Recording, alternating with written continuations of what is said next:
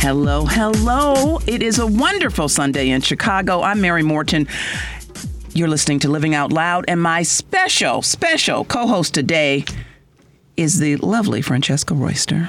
Welcome. Thank you, Mary. I'm so excited to be here. I am very excited to have you here because we're going to talk about something that I rarely talk about um, because I, you know, I, I, I been known to say I'm not a huge fan of country music, although I am moving. I'm moving to the right on that. Uh, moving to the left. To the left. Moving to, the, left, not to the right. To the left. Daily to the left. That's right, mainly to the left. Uh, but we are going to talk about um, your new book. You've actually had two books that have come out in the last couple of years. We'll Yes. talk about both of those, but we're going to focus on your new book, which is titled. Black country music, listening for revolutions. That's right. And a little bit later, we're going to be joined by Willa Taylor, who is a country music enthusiast. I think when we were doing the uh, the short video before, I said you, I said she was a country enthusiast, and Yes. maybe she is as well. I'm not, I'm not sure. Uh, but in any case, let's start by talking a little bit about our background, as we do for our seg- our first segment here. And we were just trying to think back. When did we meet? Well, we're we're definitely in similar circles around activism Yeah. with young people. Yes. So I believe we met um, when Women and Girls Collective Action Network, Women and Girls Can, um, Yes. was doing its work with young people around social justice Yeah. and kind of training young people to be activists. Mhm, absolutely. And that is where we met some extraordinary people uh, like um, Aparna Sharma. Yes, Aparna. uh, who I miss uh, very much, um, as well as Ace Hilliard. yes. Yeah. Wonderful ace. Yes, Ace, who has done incredible things and was in my documentary Woke Up Black, uh, went on to finish school at uh, Madison in Wisconsin, uh, University of Wisconsin in Madison, and um, went to grad school and is now um, working in programs at University of. Of Wisconsin and married and just living the life Yeah. living really the life. So really excited for them and all that they're doing. And yes, we absolutely met there because I was looking for folks for my documentary for Woke Up Black. Mm-hmm. And so I remember doing that and, and meeting you at that time. And tell us a little bit about your background. Um, were you born in Chicago? Yes, I was born in Chicago on the South Side. Went to Michael Reese Hospital. Okay, that is And, South uh, Side. Yes. South Side, pure South Side. Um, we lived in Bronzeville and Chatham. Um, and still have family that live there now. But um, my family moved to Nashville when I was maybe three or four. Nashville. Um, my dad Okay. was a, a also an English professor and um, was teaching at Fisk. So Okay. yeah, so we all um, loaded up the trip and went to Nashville. And is that where you started to fall in love with country music? Yeah, I mean, it was definitely part of the atmosphere. Even if you didn't love country music, it was like the morning show had this amazing country band. There were commer- all the commercials, field trips to um, the set of Hee Haw and to Opryland, you know, all these different things. So it was definitely part of the environment. And I, you know, I loved some of the classics like um, Johnny Cash and Dolly Parton, and you know, this is the '70s, so there was also like country pop and you Country know, pop, Yeah, okay. you know, Glen Campbell. Okay, yes. Okay. I didn't realize that was a term called country pop. I guess Okay. they called it countrypolitan. That was it. Oh, okay. So you know, a smoother kind of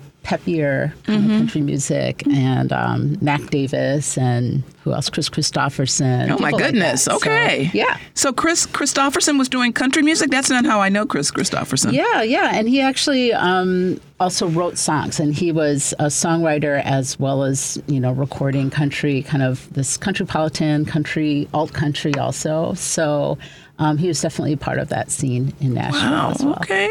So you are living in Nashville for a while, and then you come back to Chicago. Yes, we come Okay. back to Chicago um, in time for the blizzard of 1980. Weren't you So- so, fortunate to be here? Yeah, and um, yeah, so Chicago has always been home. Mm-hmm. Even when we lived in Nashville, we would come back a couple of times a year. And my family and I came back, and I went to high school at Kenwood and Oh, yes, Hyde Kenwood. Park, and um, and then once I hit college, it was back to rural spaces. So I went to Kansas State or semi-rural. Uh-huh.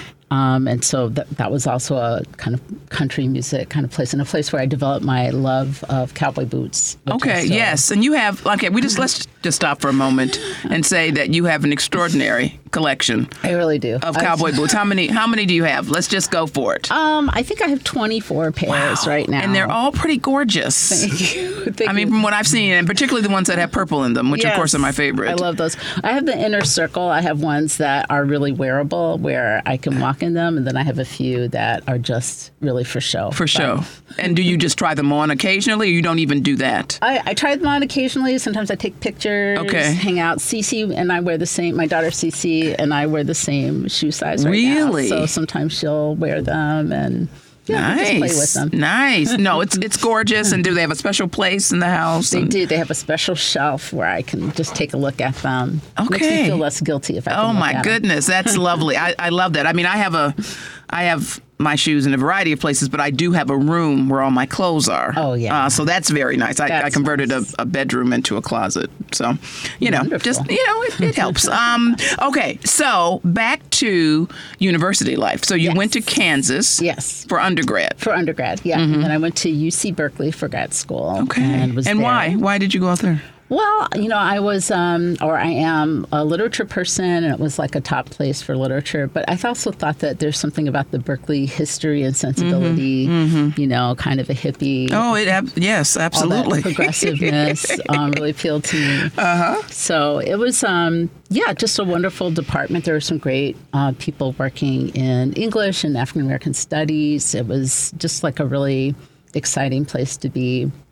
okay. And um, a lot of people don't want to leave once they're Yes. once they're there. Yes. So I had a lot of friends who just kept, you know, making their stayed. Mm-hmm. go on and on and on. But I pushed pushed myself out, and my parents really pushed me to They finish. said, okay, so. you're moving on. like, and then, okay. and where did you go from uh, Berkeley? Um, from Berkeley, I went to Penn State in State College, PA, and that was, a, you know, a first job always has a few bumps in the road, Mm-hmm. but I kind of it became clear to me that I really wanted to live in a city, and Chicago was my number one place that I wanted to get back to, And you wanted to teach. and I wanted to teach. I knew I wanted to teach, but um, but I really wanted a place that had a more um, kind of progressive, uh, um, like commitment to social justice. And so DePaul was like the perfect combination because it, um, you know, has.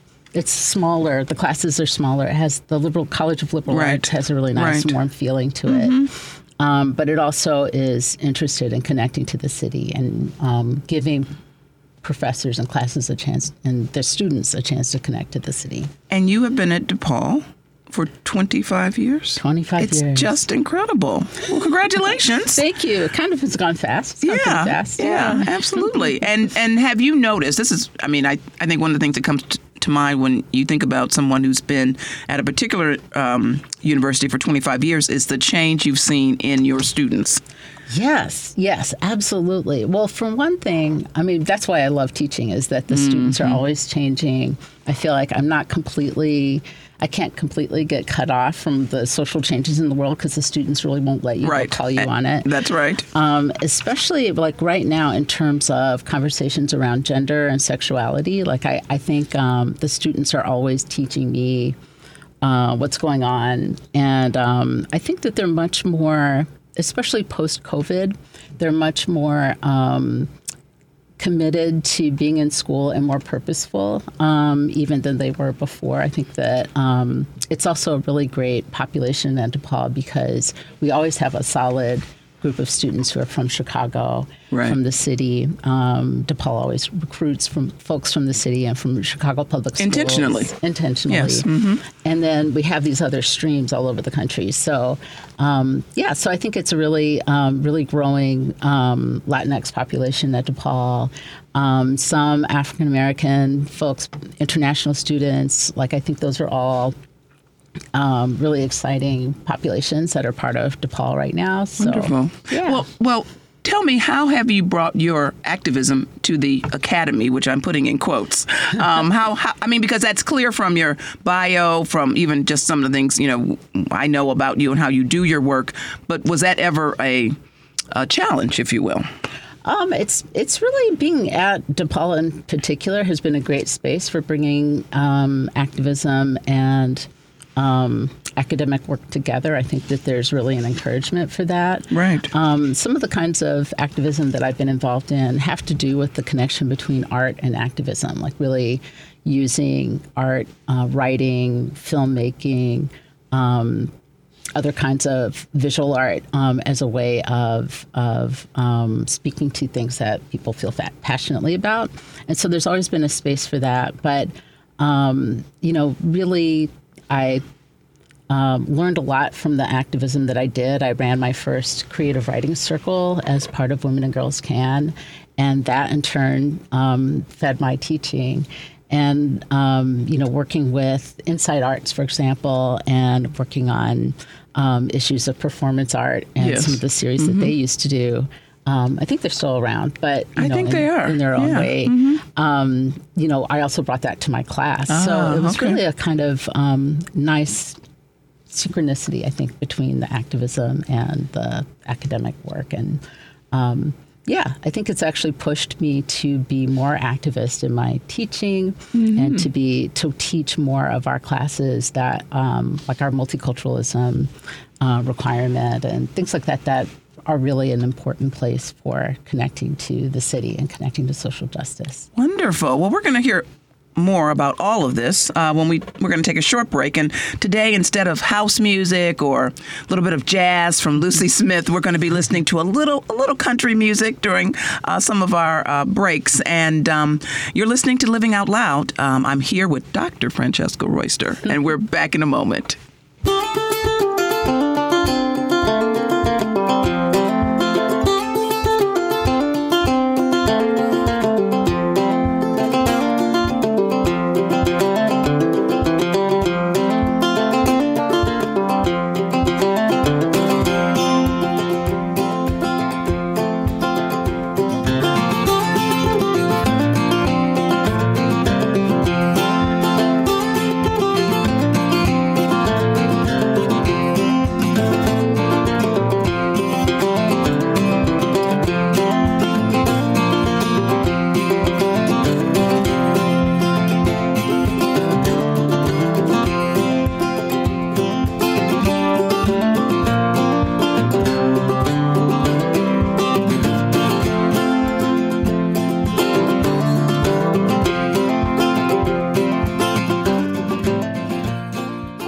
People? This is Gina Yashere, comedian extraordinaire. And when I'm in Chicago, I like to hang out with my good friend Mary Morten on her fantastic show, Living Out Loud on WCPT. So listen.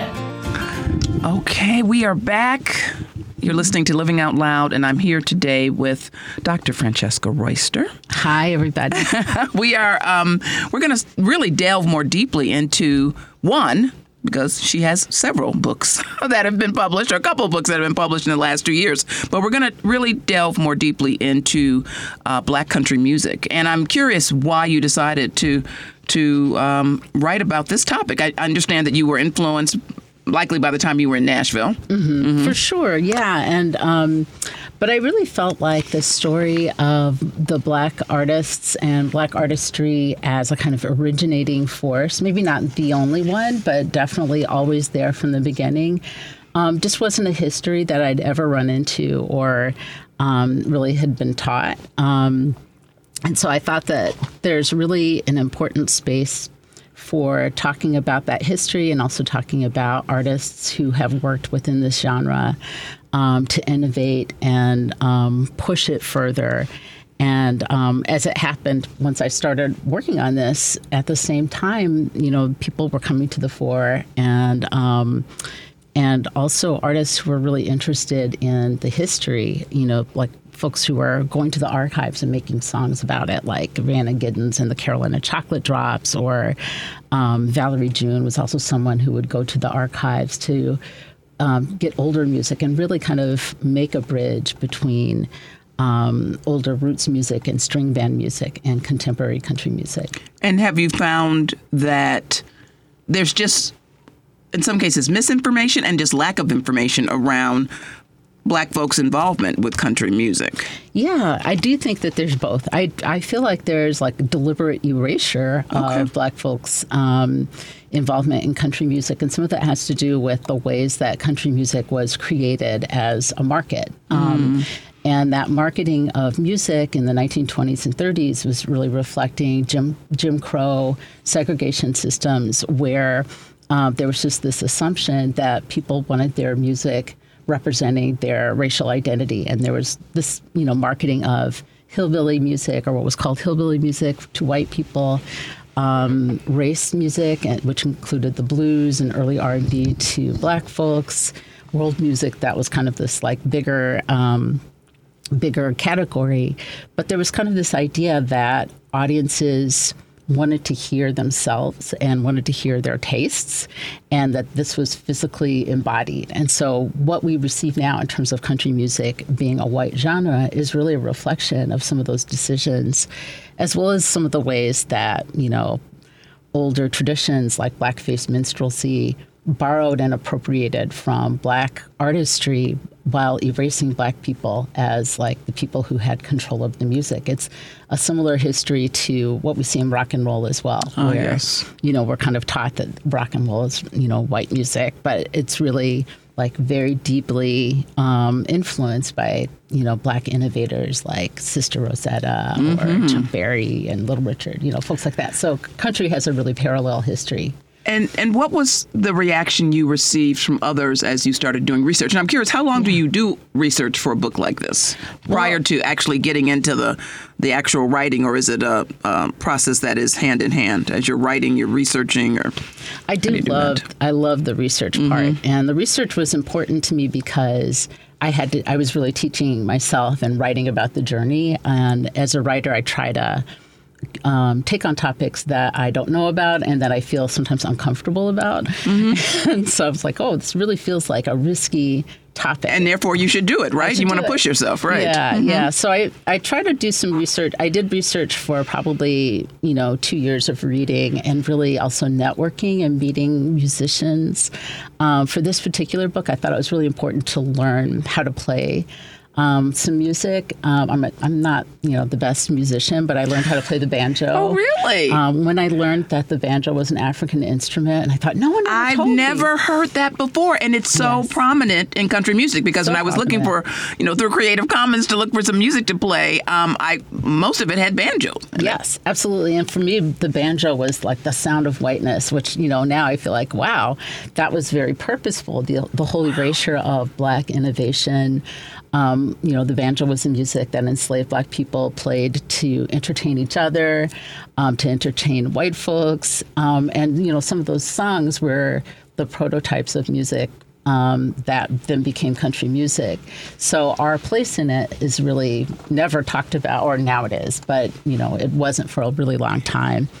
Um, so I, yeah. So part of my research was writing about and reflecting on, you know, what it felt like to learn the banjo. I had a terrific teacher, Sule Greg Wilson, who was a founding member of the Carolina Chocolate Drops. How did you connect with? Well, it was really through the Old Town School of I folk was- music. really? That's where I've taken my tap classes. Okay. Yes, they're so wonderful, and Yes. they had, um, you know, that I did take some other banjo Uh-huh. classes, um, but then um, they had this special uh, workshop taught by Sule, and Sule is a friend of um, the folks there and has, you know, been in connection with them for a long Mm-hmm. time. And um, so I took the workshop, and it was me and one other person. Oh, small class. on- yes, Almost like a was on- private class. Exactly. It was on African traditions and the banjo. And um, so I was like, wow, this is so great. And also Perfect timing. Just Yeah. the great a great chance to talk about the history because he knows the history in a really deep way. And um, then I loved it so much that I ended up, you know, write emailing him and saying, Sule, would you take me on as a student? I really want to learn more. Um, so I worked with him for about a year uh, on the banjo, and I took a class on black per- percussion traditions too. We did clapping and tap, a little tap dancing Okay. too, Okay. um, and learned how to make a gourd and all these oh things. wow! So I had no idea that. Cl- I've seen that class publicized, but I didn't realize Yeah. it went into that those kinds of really deep traditions around the instruments. Yeah, and for me, that was like just changed and kind of queered my whole relationship to country music because, like, I'm using queer in terms of thinking about what's been erased, what is sometimes seen as in excess or outside of things. So to have this background from Sule, um, to learn about the history of these traditional instruments of Black folk music as a kind of prehistory to country music just shifted the lens. And then suddenly it gave me a way to think about country music as a black centered form, which, you know, people, it just wasn't available in the books that I read or anything else. So the more that I dug in the more I learned about the music, um, the more I also realized that I needed to talk to more musicians because they're operating on a whole different kind of right. frequency than um, like mainstream country music radio. So I met people like Rissi Palmer, who, as it happened, who's a country music star. And who you know performed on the Grand Opry stage and um, really great things. How Um, long ago did they perform? that was in the early 2000s. Okay, okay. And Rissi had, yeah, had kind of um, you know, um, full steam ahead country music performing life, and then kind of ran into conflicts um, with the ways that her music was being operated, um, um, sorry, marketed, um, kinds of decisions like, you know, the rep- her own representation. She was allowed to wear her natural hair. Are you kidding me? yeah, she's told me all this stuff, and and so So racism, essentially. Yeah, racism, so we could just yes. and then eventually like um, entanglements in terms of whether or not she owned had rights to her own music Oh, Here we go again with that. Okay. yes absolutely so Rissi ended up you know taking a break and um, getting out of the music business for a while but decided that she really wanted to create her own label um, and do independent music. And I think she made an album of children's music. Um, and it was just like a passion that she never wanted to completely separate her, herself from um, because she also loves country music. And you can hear it in her music. Um, so she ended up um, creating this podcast, um, Color Me Country Radio, uh, on Apple Music. And it was inspired by one of her foremothers, uh, Linda Martell great older musician, uh, musician from uh, who was really famous in the late 1960s, and made one album, but then kind of got kicked off of her label. But again, in the country music. Country music. Okay. Country music, solid, straightforward country, even charting country music. And these are Um, folks, I just want to say that we, in general, don't hear about, right? We hear Yeah. about Darius Rucker, who already had a major, you know, um, music background right before he went into country. Yes. Mm-hmm. Um, we hear about Charley Pride, but women, I, I just noticed you've been mentioning all Yes, these all women, women, who we have not heard anything about. Yeah. Or very little, I Very should say. little. Mhm, Yeah. Yeah. And I think I owe so much to Rissi and to the show because what she did was to make it her business to teach about the history, to interview people, Right. and um, kind of get the name of Linda Martell out there. Um, so yeah, she was really a great person to meet, and it, tur- it turned out that she went to DePaul for a very small amount of time as well Another connection. another connection. Um, but yeah, and um, I didn't get a chance to meet Darius Rucker, which you know, Darius, if you're out there, I really want to meet you. you still are open to that. Okay. open, but I've had a chance to go to his concerts and, you know, talk to other artists, and that's really, um, I think, allowed me to write a book that had different kinds of stories about this history than, um, you know, what I was encountering in the mainstream. it's really again this idea that there's so much history that we are just not aware of Yes. and if not for folks like you writers like you we we still wouldn't know because it doesn't is anyone else doing this kind of work to raise the profiles and identities of folks who really were contributors to country music Well, I, I have to uh, mention Alice Randall, who um, has a new book that's coming out in just a few weeks called My Black Country. And Alice Randall is a professor at Vanderbilt. Um, she's also a songwriter in um, in Nashville, and her some of her songs have made it to the charts um, as well. I think Trisha Year, Yearwood has recorded her music okay um, but a lot of her music um, hasn't some of that work that she's done hasn't been visible so um, yeah so she has this book that's coming out now but for um, and then there was um, there have been people who have also written on um, black country music, but their books aren't in print anymore. So okay. When my book came out, um, it was the only book in print about this history. Well, and the timing with everything happening uh, in this, you know, last several months with Beyonce's song, with yes. Little Nas X, we're going to talk about all that and so much more. We're going to take a short break, um, lots to, to, dig into. Uh, when we come back, we're going to have our, our special guest with us, Willa Taylor, who I believe you talked to for yes. your, your book. I did indeed. All right. well, you're listening to Living Out Loud. We'll be back in a moment.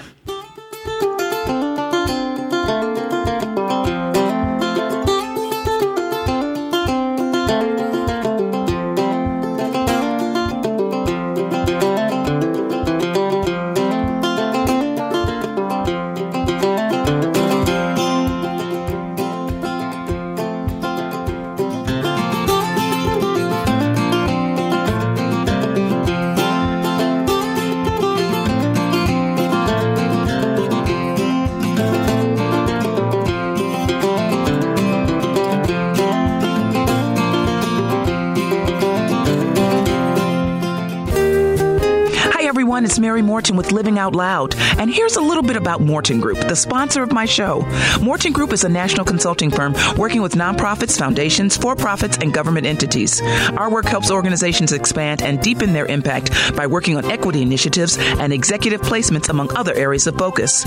Reach out to us at info at mortengroup.com with any questions. And don't forget to listen in on Sundays at 1 p.m. on WCPT 820 AM. And we are back. You're listening to Living Out Loud. I'm here with Francesca Royster. Howdy. oh, okay. Let's just go there. Uh, we're talking about black country music today. And um, I just have to say, learning all kinds of. Um, you know, information and history that really has not been talked about. So thank you so much for, for you know, letting us really in this incredible research that you've done for several years. How long did it take you to work on this book? Um, wow, about seven, seven or eight years. Okay, and, and, so that makes me feel good because I'm working on a book and we're, we're getting painfully close to that time. So so it can be done. Yes, right, yes. it can be done.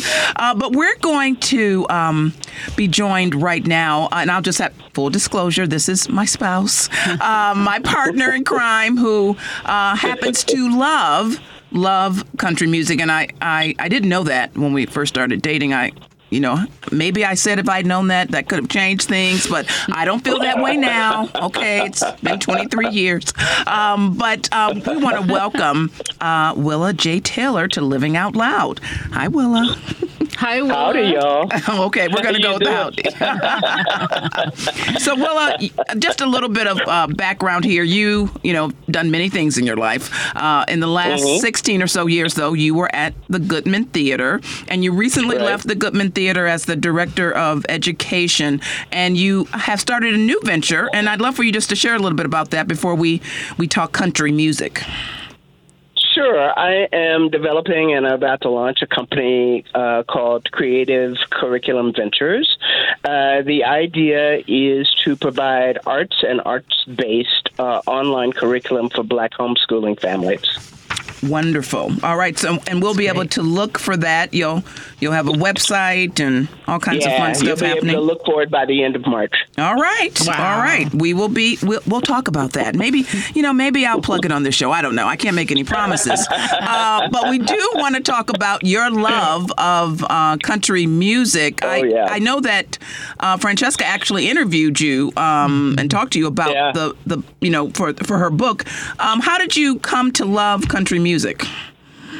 Well, you know, it, it, sort of was a natural process because I grew up in Texas, uh, and I grew up in Texas in the in the fifties and sixties, and pretty much that was all there was until rock and roll, mm-hmm. and so um, so it was everywhere. And my grandmother, my nana, uh, for whom I'm, I am named, loved the Porter Wagoner and Dolly Parton show. Mm. And so that was that was uh, that was something that we watched together. I mean, we bought whatever that I don't even remember does. I think was the detergent that had the towel in it.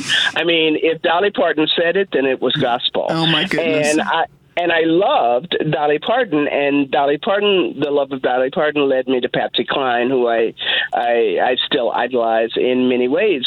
You know, part part of it was that um, country music really told a story in the same way that the blues does, mm-hmm. and it it was something that that felt soul stirring uh, mm. in in that way for me. Okay. Mm-hmm. Well, what kinds of things were you interested in connecting with Will about for your book? Well, I really loved your uh, your story about your grandmother because my grandmother in Chicago on the West Side also loved country music mm. and would also get a little. Well, she would get razzed for it sometimes as well mm-hmm. by her husband, who was a jazz musician, and you know her neighbors. Everybody was oh yeah too cool for school, oh, yeah. but um, you know, but for um, I think what I love talking to you about with. Um, in the beginning when I was still writing was just thinking about how much this music has meant to many people, and sometimes we don't, we haven't had the spaces to talk about that as part of our history. So. Yeah, that's absolutely right. I mean, you know, it's it's uh, in in many ways this is the last closet that I have come out of because because that was you know the love of country music as a black person that was something that you you really kept to yourself and kept in your very very much inner circle of other country music fans. Yeah. I remember going to uh, I remember um, when Garth Brooks came back on the tour circuit and came to Chicago, uh, I was so excited to go see him, and I couldn't think of anybody that would go with me. And then, yeah. of course, you know, when I, I I mentioned it once, I mentioned it once, and it turned out that I was working with seven other black women at the Goodman who loved country music, who and knew? we had never discussed wow. it. Right? We had right. been working together for like 10, 10 years almost, and nobody had ever talked about it. And we went to that concert at the United Center in this massive, massive sea of all these people, and there were the seven of us and this one little black girl who was in front of us, two rows down. We knew every song, we sang and we danced. People looked at us like we were aliens from another planet, but we had a great time. Wonderful. Wow. I love that. I love that, and I've definitely been that that person in the crowd too. And what about yeah. the uh, Dixie Chicks? You've been to their concerts, uh, right?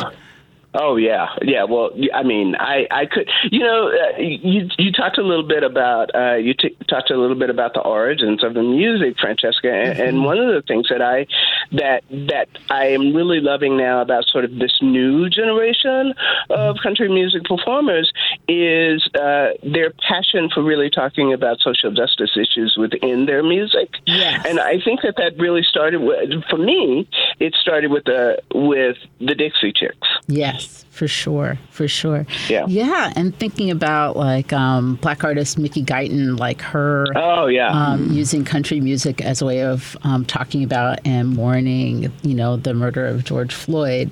That's right. Um, indirectly, but still. Yes, um, absolutely. In her, yeah. in her social yeah. media, like I do think that there are folks who are using country, and even though the ways that there's like racial politics and national politics baked in mm-hmm. as an opportunity mm-hmm. to um, talk about um, violence and re- the violence of racism. I think that's really brave and important. Right. And and what's happening? And, viol- oh, and violence ahead. against women. And violence, and against, violence women. against women. Yes. Really, as as well. And and now with somebody like uh, you know with the sort of the resurgence, if you will, or or I should yeah. say the the final recognition of Tracy Chapman. I think about you know yes. Amythyst Kiah, yes, who Amethyst. who is is bringing this this queerness to the music as well.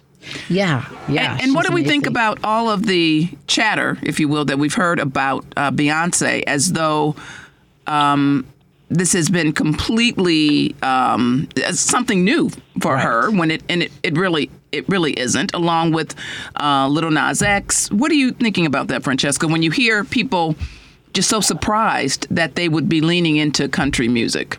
Yeah, well, um, in the same way that Willa I was talking about the naturalness of being a Texan and being a country fan. Yes. Like, you know, Beyonce is also from Houston. Houston has so much exciting music going on. It has like country trap before Lil Nas made it. Um, That's made it right. famous, you know, all kinds of stuff going on.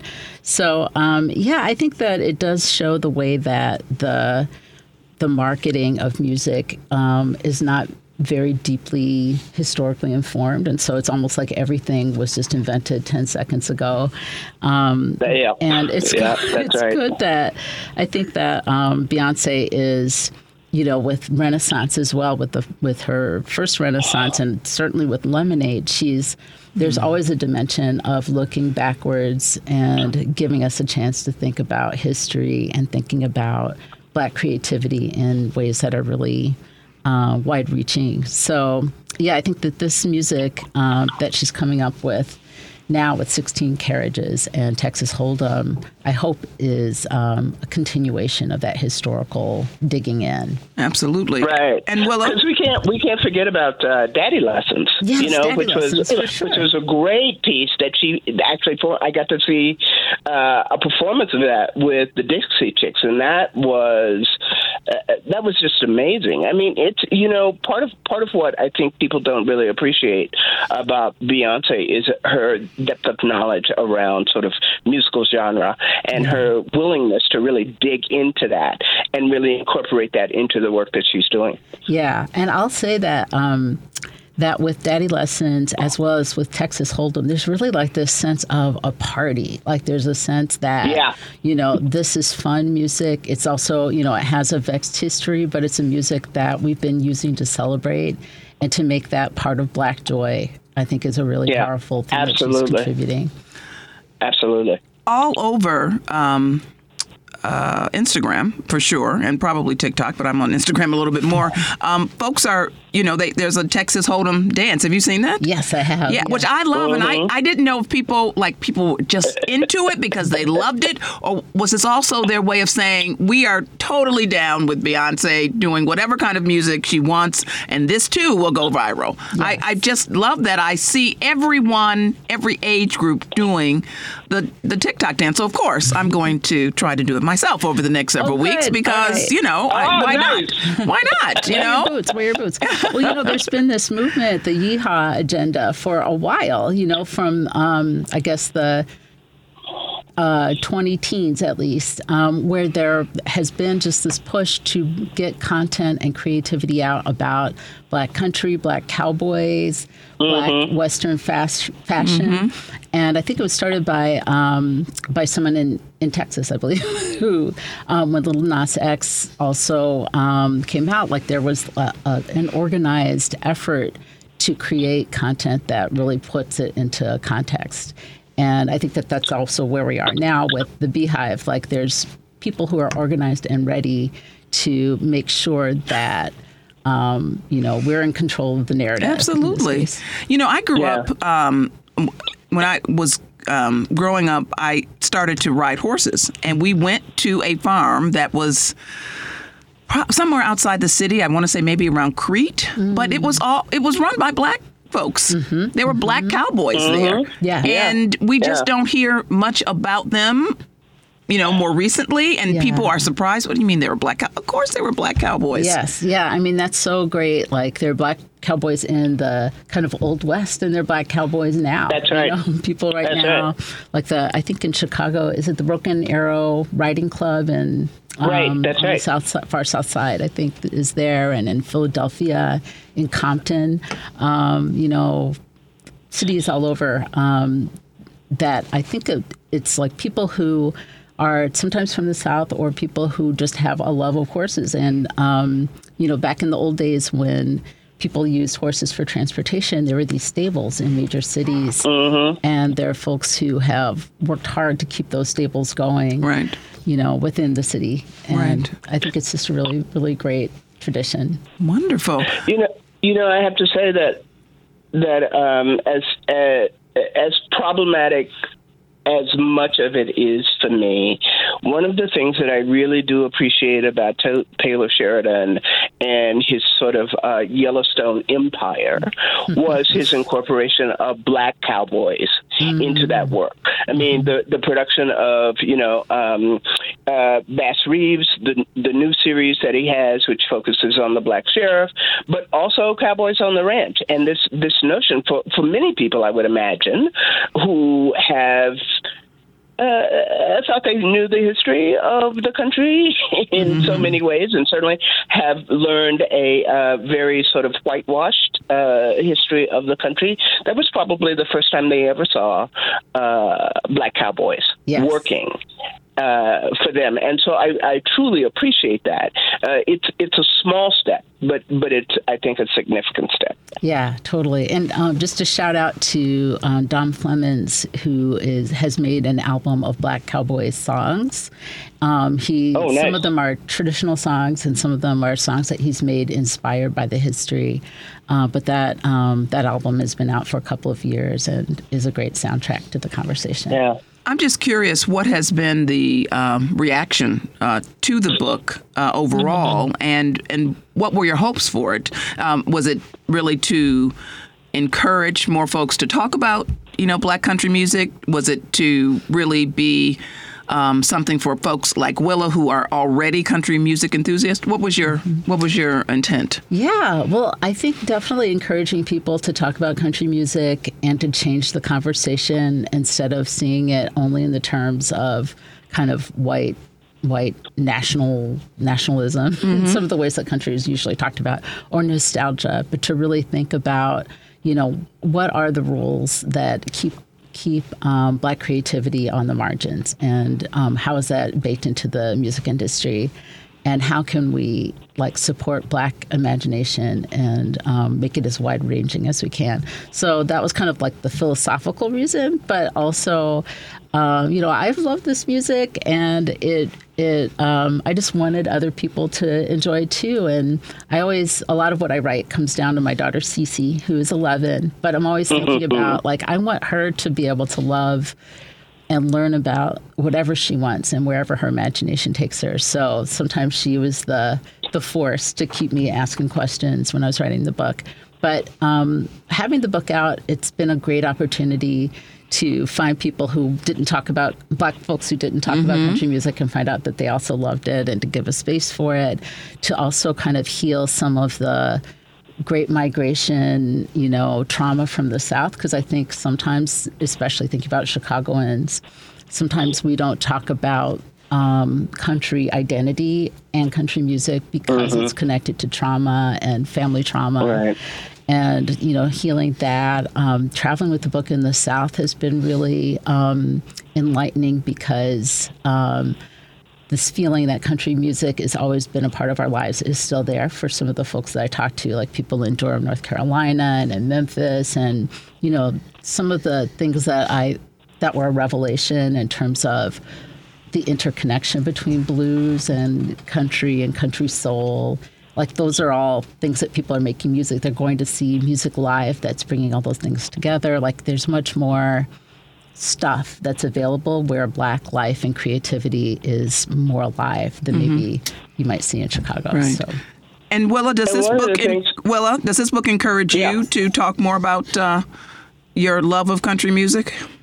Well, it certainly encourages encourages me to to uh, come out of that closet more and really talk uh, talk about it more uh, with people who don't know that side of me. But I just I just want to say that one of the things that I think is so incredible about um, about sort of the ascendance of um, Tracy Chapman's uh, Luke's cover of Tracy Chapman's song and Beyonce, you know this this divide of music, the segmentation of music, really is about racism and capitalism. Absolutely. And mm-hmm. and and when we think about sort of the interconnectedness of country, hillbilly, blues, um, and we think of uh, performers like uh, Sister Rosetta Tharpe mm-hmm. and and Robert Johnson. You know that that all stems from from sort of black music. Yes. And I'm so glad you t- you talk so much about the banjo, right? Because because the banjo is an African instrument. absolutely, yes, yes. Well, Willa, thank you so much for joining us today on. Living Out Loud. I know you could talk about this for a lot longer. Great Um, talk. Well, but um, excited to have your perspective on this. And Yeah, um, and thank you for writing that book. oh, thank you, Willa. Thank you. I actually owe you for it. So thanks. thanks so much, Willa. I'll see you soon. Thank you. See you All right. soon. All Bye Um, so we're going to come back and talk a little bit more about some of your other books, Sure. some of your other projects going on. I'm going to make a few announcements. You're listening to Living Out Loud, and we're back in a moment.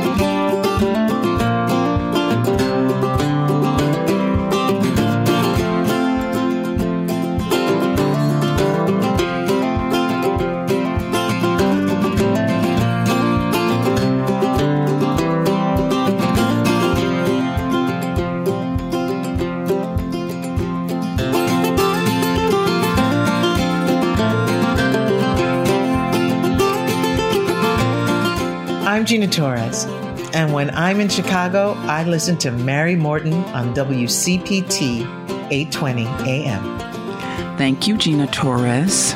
And she will be back on television for sure in the fall on her show 9 11 Lone Star. Speaking of Texas, speaking just can't get away from it. Uh, and um, yeah, I'm really excited to uh, also have a, a podcast that is out uh, now uh, that we um, recorded a little while ago with Gina Torres, who's a lovely, lovely human being.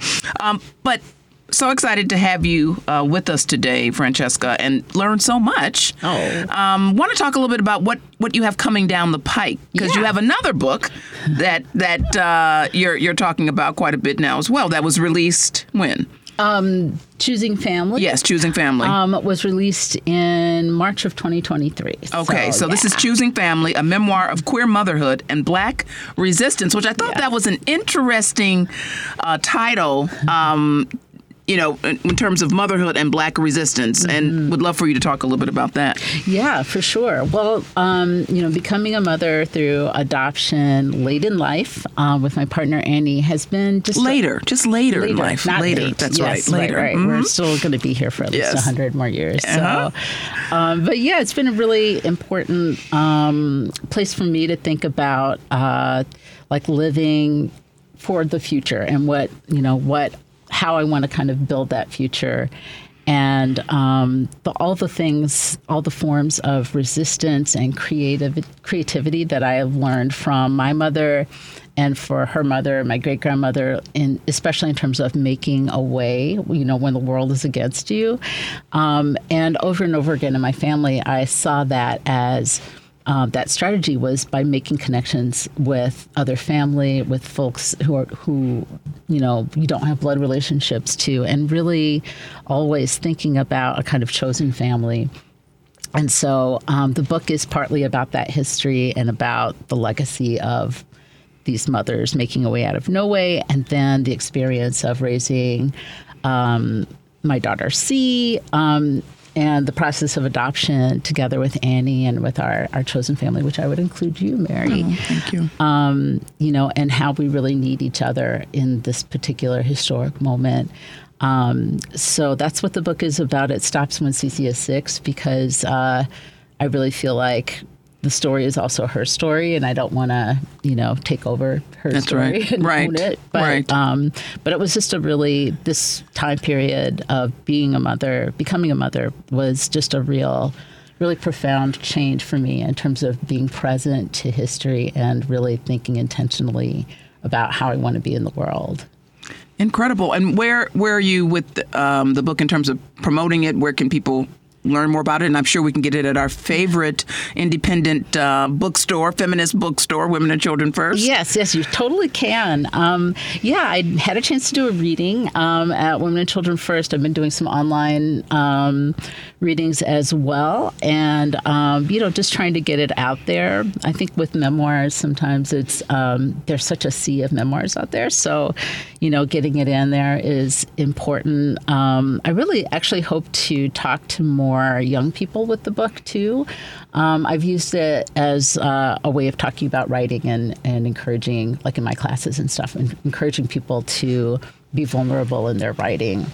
Um, and the book after this um, that I'm working on now is uh, a book about um, music as a form of healing um, and thinking about my relationship with my mother, uh, but thinking about music and motherhood in the black diaspora and how those things have come together in different historic places like Salvador, Brazil, or in Port-au-Prince, Haiti, or um, you know New Orleans, which is where.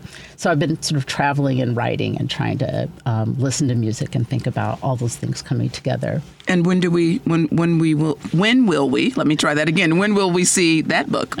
Well, I'm right in the middle of writing it, so I hope that um, in the next two or three years, two or three years, that okay, book will be you know. And so you're doing research. You're traveling. Yes. And you're also doing some of the writing. Yes, As you tra- go along. Okay. Traveling and writing at once and okay. listening. Yes, listening, and then you're also teaching and being a partner and a parent. Yes, Yes, all those all things stuff. because that's that's how we roll. That's right. Exactly. Well, thank you so much for all you're doing and contributing uh, to making sure that we can preserve our history. So Oh, important. Thank you so much. This So important. Such a, such a joy. Thank you, Absolutely. Mary. and I and before we close, I want to make a few just a few short announcements about some things you should be aware of.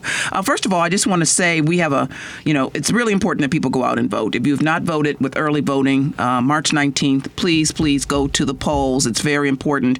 We have a very um, important uh, Cook County State's Attorney's uh, race that is happening between Eileen O'Neill Burke and Clayton Harris. And uh, I'll just say that um, Eileen O'Neill Burke just received a major influx of over $800,000 from Republicans. And I think we know that when Republicans are, are supporting Democratic candidates, there's a particular reason why. Uh, so please do some research on that. I personally will be voting for Clayton Harris and would encourage you to do so as well. And I also want to just take a moment and, and mention um, Chantel um, Jameson, who used to be our um, was our producer and helped us get started on Living Out Loud, um, has been doing an incredible. Um, Awareness March, a breast cancer awareness march for um, 10 years. And she's been doing it with two friends, Janetta and Tanisha, and they've gotten some um, foundation support in the last year, which is really wonderful. Thank you, Field Foundation. Uh, and it's taking it to the streets. It is abbreviated as TITTS, and I won't be saying that word on, on the radio, and Devin's very happy about that. Um, but they've been doing this for over 10 years. They're, they're going to have a luncheon for survivors in May. Wow. And so I want people to to check that out. They're at www.zeffy, Z as in zebra, E-F-F-Y dot. You can go there, learn more about it, make a donation. Again, they're trying to have a, um, um, a brunch for survivors. And, and what's wonderful about this walk is that it is a walk in Southside communities, right? So it's not along the lakefront, which is wonderful, but it's directly in the community, right? so you're going to see these folks, um, you know, just walking down the street, really bringing awareness to making sure you get your mammogram, making sure you do all the things to to stay healthy.